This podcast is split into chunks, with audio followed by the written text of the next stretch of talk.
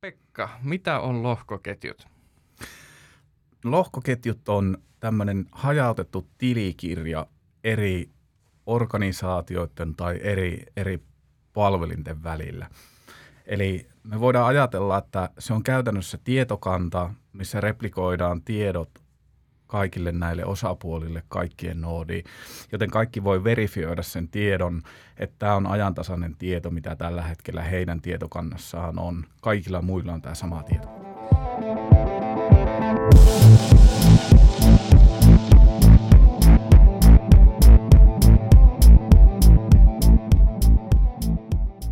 Tervetuloa OP Tekkipodin jaksoon, jossa pohditaan sitä, miten lohkoketjut muuttaa finanssimaailmaa. Mun nimi on Kristian Luoma ja mulla on vieraana täällä keskustelemassa tästä aiheesta Kaipion Pekka.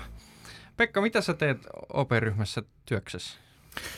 No, mun virallinen titteli on teknologiastrategia. Pääasiassa mä keskityn lohkoketjuteknologioihin ja siihen, että miten niitä voisi soveltaa finanssialalla. Mistä lähtien sä oot kaivellut lohkoketjujen perään? No harrastuksen puolesta mä kiinnostuin niistä ennen kuin tein työkseen sitä ja, ja mun mielestä siinä oli jotain mielenkiintoista, että me voidaan oikeasti digitaalisessa maailmassa todistaa jotain tämmöistä uniikkia arvoa, että joku omistaa jotain ja, ja tämä voidaan vahvistaa kaikkien osapuolten toimesta ja, ja sitten sattuman kautta päädyin OPlle töihin ja olen tehnyt näitä hommia täällä – ei se sattuma ollut.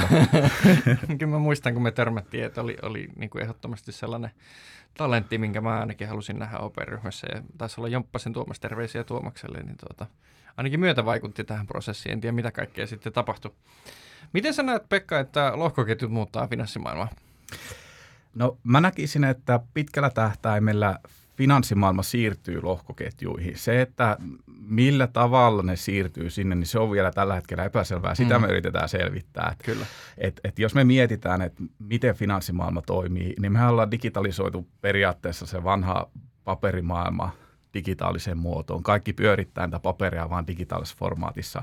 Mutta se, että me pystyttäisiin tämmöisten verkostojen kautta siirtämään tämä itse asiassa tämä finanssimaailma suoraan pyörimään sinne verkostoon ilman, että kaikkien toimijoiden täytyy pyörittää näitä omia digitaalisia prosesseja, niin mun mielestä se on niin se tulevaisuus. Et sen sijasta, että olisi järjestelmiä, jotka integroituu joku keskuspisteiden kautta, niin olisi jaettu totuus automaattisesti. Miten se käytännössä hyödyttää asiakasta? No asiakkaalle siinä tulee, tulee suuri hyötyjä siinä mielessä, että aikaisemmin tietyt palvelut, niin ne on hirveän hitaita ja hankalia toteuttaa asiakkaalle ja niissä on aika paljon manuaalista prosessia ja mm. tulee viiveitä. Äh, mutta tämmöisessä uudessa maailmassa nämä palvelut pystytään toteuttamaan huomattavasti nopeampaa ja me saadaan asiakkaalle suoraan niitä palveluita ja kyllähän se tarkoittaa myös ihan hinnassa näkyvää etua. Et näiden palveluiden hinta tulee tippumaan radikaalisti. Se kilpailuympäristö tulee muuttua ihan erilaiseksi. Mm, kyllä. Otetaan asuntokauppa esimerkiksi. Miten asuntokauppaa tehtiin ennen ja nyt? Kiitos Diaksen. No asuntokauppa oli, oli nimenomaan hyvä esimerkki just tämmöisestä paperiprosessista, että pankit, pankit itse asiassa pyöritteli näitä pankkiholveissaan näitä panttikirjoja asunto-osakkeista ja sitten tässä tuli lakimuutos, että maanmittauslaitos alkoi digitalisoimaan asunto-osakkeiden omistusta.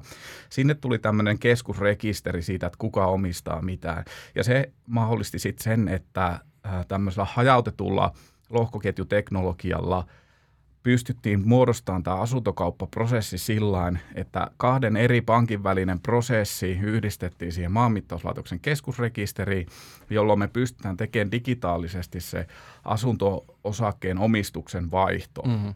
Ja tämä on aika hieno juttu. Me ei tarvitse enää kommunikoida suoraan toisen pankin kanssa. Me voidaan luottaa, että tämä järjestelmä hoitaa sen kommunikaation meidän puolesta. Me voidaan luottaa siihen, että panttikirja siirtyy silloin, kun rahat siirtyy. Ja ideaalitilanteessa asuntokauppaan pitäisi pystyä tekemään sekunnissa. Tällä hetkellä se ei ole todellisuutta. Mm, mutta, mä näin, että neljä minuuttia tai jotain. Joo, ilmeisesti tällä hetkellä nopein kauppa on ollut neljä tuntia. Ah, neljä tuntia, sori. Joo, kyllä. Mutta jos ajatellaan, että aiemmin siihen on mennyt useita päiviä, jopa mm. viikkoja, mm. niin on sekin eteenpäin. Totta. No onko tämä nyt sitten innovaatio valmis, kun siihen menee sekuntia, minuutteja, mitä ikinä? Vai onko niin, että tällainen digitaalinen järjestelmä luo uuden ympäristön, johon syntyy uutta arvoa? kyllä mä uskon, että siihen syntyy uutta arvoa. Että, sitten kun meillä on oikeasti arvoa digitaalisena, me voidaan siirtää arvoa digitaalisessa muodossa, niin se arvon pilkkominen, jakaminen, sen vakuuttaminen, sen käyttäminen lainan vakuutena, niin se, se muodostuu ihan erilaiseksi prosessiksi. Tällä hetkellähän pankit tekee tätä kaikkea, finanssilaitokset tekee tätä kaikkea, mutta ne tekee semmoisissa isommissa erissä tai sitten mm. mahdollisesti isommille asiakkaille, mutta se, että me voitaisiin tuoda nämä kaikki palvelut suoraan kuluttajille ja se olisi täysin kitkatonta ja läpinäkyvää, jopa näkymätöntä, että kuluttaja ei tarvitse edes miettiä, että mitä tapahtuu, sen talous optimoidaan automaattisesti. Kyllä. Onko tämä sama tapahtumassa nyt identiteetin osalta? Joo, ja tämä identiteetti on mun mielestä tämä on niin yksi tärkeimmistä jutuista tässä, että okei me puhutaan arvosiirrosta, me puhutaan bitcoineista ja tämmöisistä, mutta, mutta mun mielestä se identiteetti etenkin tähän finanssimaailmaan, niin se on kaikista tärkein juttu, koska meillähän on ollut pitkään historiassa identiteetti tämmöinen itsehallittu. Meillä on ollut passit, meillä on ollut ajokortit, henkilökirjat ja tämmöiset dokumentit, joka jonkun taho vahvistaa, joku taho myöntää niitä, mutta digitaalisessa maailmassa näitä ei ole ollut. Mm. Meillä on ollut joku pankki tai joku palveluntarjoaja, minne sä teet käyttäjätunnukset ja sulla on jonkinnäköinen kirjautumismekanismi sinne, mutta ne käytännössä hallitsee niitä sun tietoa, sitä sun identiteettiä. Kyllä. Sun identiteetti tällä hetkellä internetissä on fragmentoitunut näihin palveluihin. Sulla voi olla satoja eri palveluita, missä sun identiteetti on hajallaan. Missä on useita eri ongelmia? Siinä on aika paljon ongelmia ja varsinkin nyt näiden tietovuoto tapausten pohjalta, niin, niin, niin tämä on noussut uudestaan pinnalle. Et, et meillä on tullut toisaalta EU-ssa GDPR, mikä antaa sulle oikeuden sun omaan dataan, ja, ja sitä kautta me nähdään, että se identiteetti oikeastaan pitää tuoda takaisin sille yksilölle, mm. sen omaan haltuun, ettei sitä hallitse kukaan muu taho. Kyllä. Mua häiritsee se, että, että on vieläkin niin kuin, älä ymmärrä väärin, mä pidän sua nörttinä, mä pidän mua nörttinä, mutta tämä on vielä sellainen asia, jota vaan nörtit ymmärtää. Miten, miten ihmeessä maailmassa tämä tulee tota, ikinä pääsemään sellaiseen pisteeseen, että et, et normaalit kuluttajat oppii käyttää? Onko meillä jo sellaisia esimerkkejä, joissa hyödynnetään lohkoketjuja, mutta mut niihin ihmisetkin käyttää? No tämä asuntokauppa on hyvä esimerkki, että loppukäyttäjällehän tämä ei näy millään tavalla, että tässä olisi lohkoketju käytössä. Että, Totta. Et käyttäjä vaan antaa oman digitaalisen allekirjoituksen perinteisellä pankin tunnistautumismenetelmällä ja that's it. Mutta äh, sitten tämä hajautettu identiteettimaailma, niin tämä itse asiassa vaatii vähän muutosta siihen, että millä tavalla kuluttajat käyttäytyy. Ja mä uskoisin, että tämä on yksi suurimmista ei-teknologista haasteista tässä, mm. että miten ihmistä oikeasti oppii ymmärtää ja käsittää tämän asian. Mm. Ja jos me mietitään, että, että vaikka äh, Applella iPhoneissa on tämä Wallet-sovellus, eli se on tavallaan tämmöinen esiaste tästä itsehallitusta identiteetistä. Sä keräät sinne sun lippuja, lentolippuja ja kaikkia muuta. Niihin voi ohjelmoida jo jonkunlaista toiminnallisuutta, mutta ei niitä oikeastaan kukaan käytä siinä tarkoituksessa, mitä ne on ajatellut. Ja jos me mietitään tätä itsehallittua identiteettiä, niin se on ihan sama konsepti, että sulla olisi ajokortti, sun passi, mahdollisesti joku festivaalilippu tai mm. kuntosalin jäsenyys olisi tämmöisessä volletissa, mitä sä itse hallitset. Sulla ei ole välttämättä minkäänlaisia kirjautumistietoja johonkin palveluntarjoajan palveluun. Sulla on ainoastaan nämä digitaaliset todistukset siinä sun omassa digivolletissa. Kyllä. Yksi mielenkiintoisimpia hankkeita liittyen itse hallittuun identiteettiin lienee Findi, jota on puskettu täältä Suomesta käsin. Pystytkö kertoa mitään, mitä tuossa hankkeessa tehdään ja missä se menee? Joo, eli Findi on tämmöinen äh, hajautetun identiteettiverkon äh, teknologiaprojekti. Eli me testataan tämmöisessä, tämmöisessä verkostossa sitä, että miten me voitaisiin oikeasti käyttää tämmöistä hajautettua identiteettiä sillä tavalla, että se olisi myös Suomen lain mukainen, se noudattaisi myös GDPR-regulaatiota ja sillä tavalla, että se ei olisi pelkästään kuluttajille, vaan että se olisi myös yrityksille, koska me nähdään, että erityisesti yrityksille tämä digitaalinen identiteetti ja identiteetin hallinta, esimerkiksi edustusoikeudet, kuka saa käyttää yrityksen tiliä, kuka voi tehdä tilauksia yrityksessä, niin nämä on niin niitä suuria kipupisteitä. Mm, no ei ole ollut pelkästään digitoituja asioita tällä hetkellä, jotka elää erilaisissa järjestelmissä, mutta nyt toi, toi hanke voisi tuoda esimerkkinä sen, että ne elää aidosti digitaalisesti. Mä ainakin odotan isoja asioita siltä. Miten sä ylipäätänsä näet, että miten lohkoketjut on muuttanut siihen, sitä, että miten OP-ryhmä ajattelee omaa tulevaisuutta? Kyllä mä uskon, että jollain tavalla, erityisesti tämän digitaalisen asuntokaupan jälkeen alettu miettiä, että hetkinen, että ei tässä enää olekaan mistään nörttien teknologiapuuhastelusta kysymys, että näillä voidaan oikeasti tehdä uudella tavalla asioita. Ja mm. Se on tietenkin iso haaste, että, että ymmärretään se, että nämä ei pelkästään tehosta ja paranna sitä nykyistä liiketoimintamallia, mm. vaan nämä saattaa muuttaa ihan totaalisesti, miten joku nykyinen liiketoimintamalli muuttuu. Ja jos mietitään tämmöisiä isoja organisaatioita, niin se sisäinen työ on ihan yhtä tärkeää kuin se ulkoinen työ, että pitää muuttaa sitä ajattelutapaa. Totta, mutta tuohon liittyen, Pekka, eikö kryptovaluutta on nyt pahinta, mitä finanssiala on kohdannut? Öö, no se on vähän miten ottaa, että, että tuota, tavallaan se kryptovaluutta on hyvä, koska se pistää vähän painetta miettimään näitä asioita, että hetkinen, että tässä voi mut, käydäkin. Mutta sehän on ihan supermyrkyllistä. Miksi kukaan pankki ei, ei niinku koske kryptovaluuttoja? Öö, no, siihen on aika hyvät syyt. Että, että tuota, no kerro. Mm, pankki haluaa hallita riskiä. Ja sitten jos meillä on kryptovaluutta, mikä perustuu siihen, että siellä ei ole identiteettiä, mm. sun ei tarvi luottaa mihinkään muuhun kuin itse siihen äh, lohkoketjuteknologiaan. Mm niin äh, se tarkoittaa sitä, että tuntemattomat osapuolet voi siirtää luotettavasti arvoa toisilleen.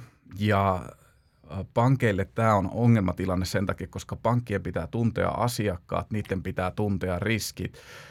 Se ei riitä pelkästään, että tuntee sen asiakkaan, vaan pitää tuntea myös sen asiakkaan kumppanit, joten tästä syystä niin se riski on oikeastaan hirveän vaikea määritellä ja sen takia niihin ei oikeastaan voida koskea. Totta. Luotettavuus on meille tärkeä. Me halutaan pystyä huolehtimaan siitä, että asiakkaat tunnetaan, eikä esimerkiksi terrorismin rahoitukseen tai muuhun voi, voi niin kuin käyttää tuollaisia, tai rahanpesuun, mitä ikinä nämä, nämä käyttötapaukset nyt sitten voisi olla.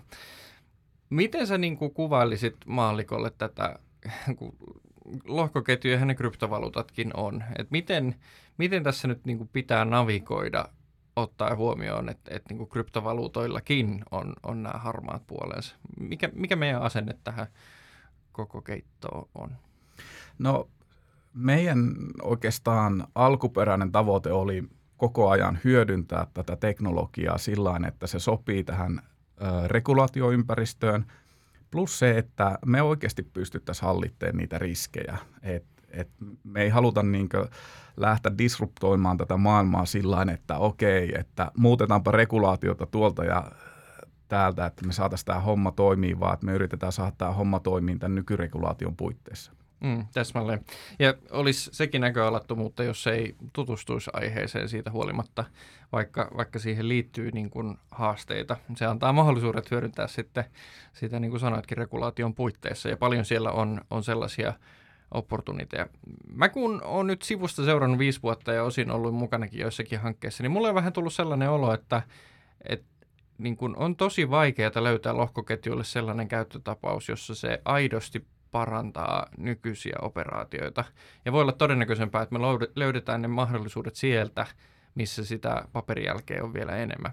Miten sä näet? Mistä parhaat lohkoketjujen sovelluskohteet löytyy? No joo, toi on, toi on hyvä, hyvä pointti ja tässä on oikeastaan maailmalla käynyt sillä että silloin kun on lähdetty näitä finanssimaailman lohkoketjuhankkeita tekemään, niin on lähdetty miettimään just siitä, että okei, raha on se ensimmäinen use case, että lähdetään uudistaa sitä, mutta se on itse asiassa hyvin vaikeaa, eikä se välttämättä ole edes hyvää bisnestä.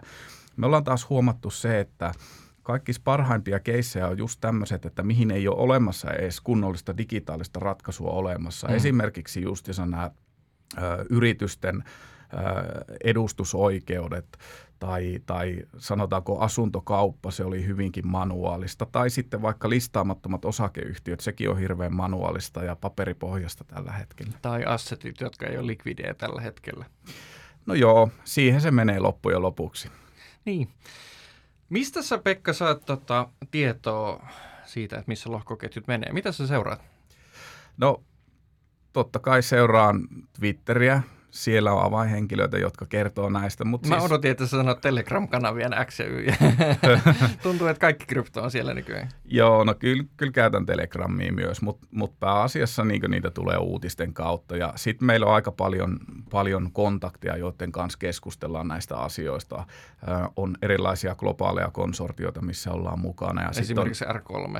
R3 on yksi näistä. Ja sitten on myös paikallisia ja sitten ollaan oltu tämän identiteettihankkeen parissa myös, myös mukana V3C-konsortion kanssa, joka web-standardeja tekee mm. ja näiden kanssa mietitään, että miten näitä asioita pitäisi tehdä. Tosi mielenkiintoista. Onko sinua yllättänyt, kun sä oot nyt ollut OP-ryhmässä joitakin vuosia, että minkä kaiken parissa sä oot päässyt tekemään töitä? On, on. Että aluksi, aluksi näkemys siitä, että mitä tullaan tekemään, oli aivan erilainen ja, ja oikeastaan tässä ollaan niin uusilla vesillä, että kukaan maailmassa ei tiedä, että miten näitä asioita pitäisi tehdä. Ja, ja se on sinällään mielenkiintoista. Tässä tavallaan luodaan semmoista uutta, uutta infraa. Totta. Jos joku haluaa lähestyä kuuntelijoista sua ja keskustella siitä, että mitä meidän pitäisi tehdä tai, tai käydä keskustelua siitä, että minkälaisia tokenisoitavia assetteja tulee maailmaan, niin miten sut saa kiinni? No parhaiten saa sähköpostilla kiinni laittaa viestiä pekka.kaipio.op.fi.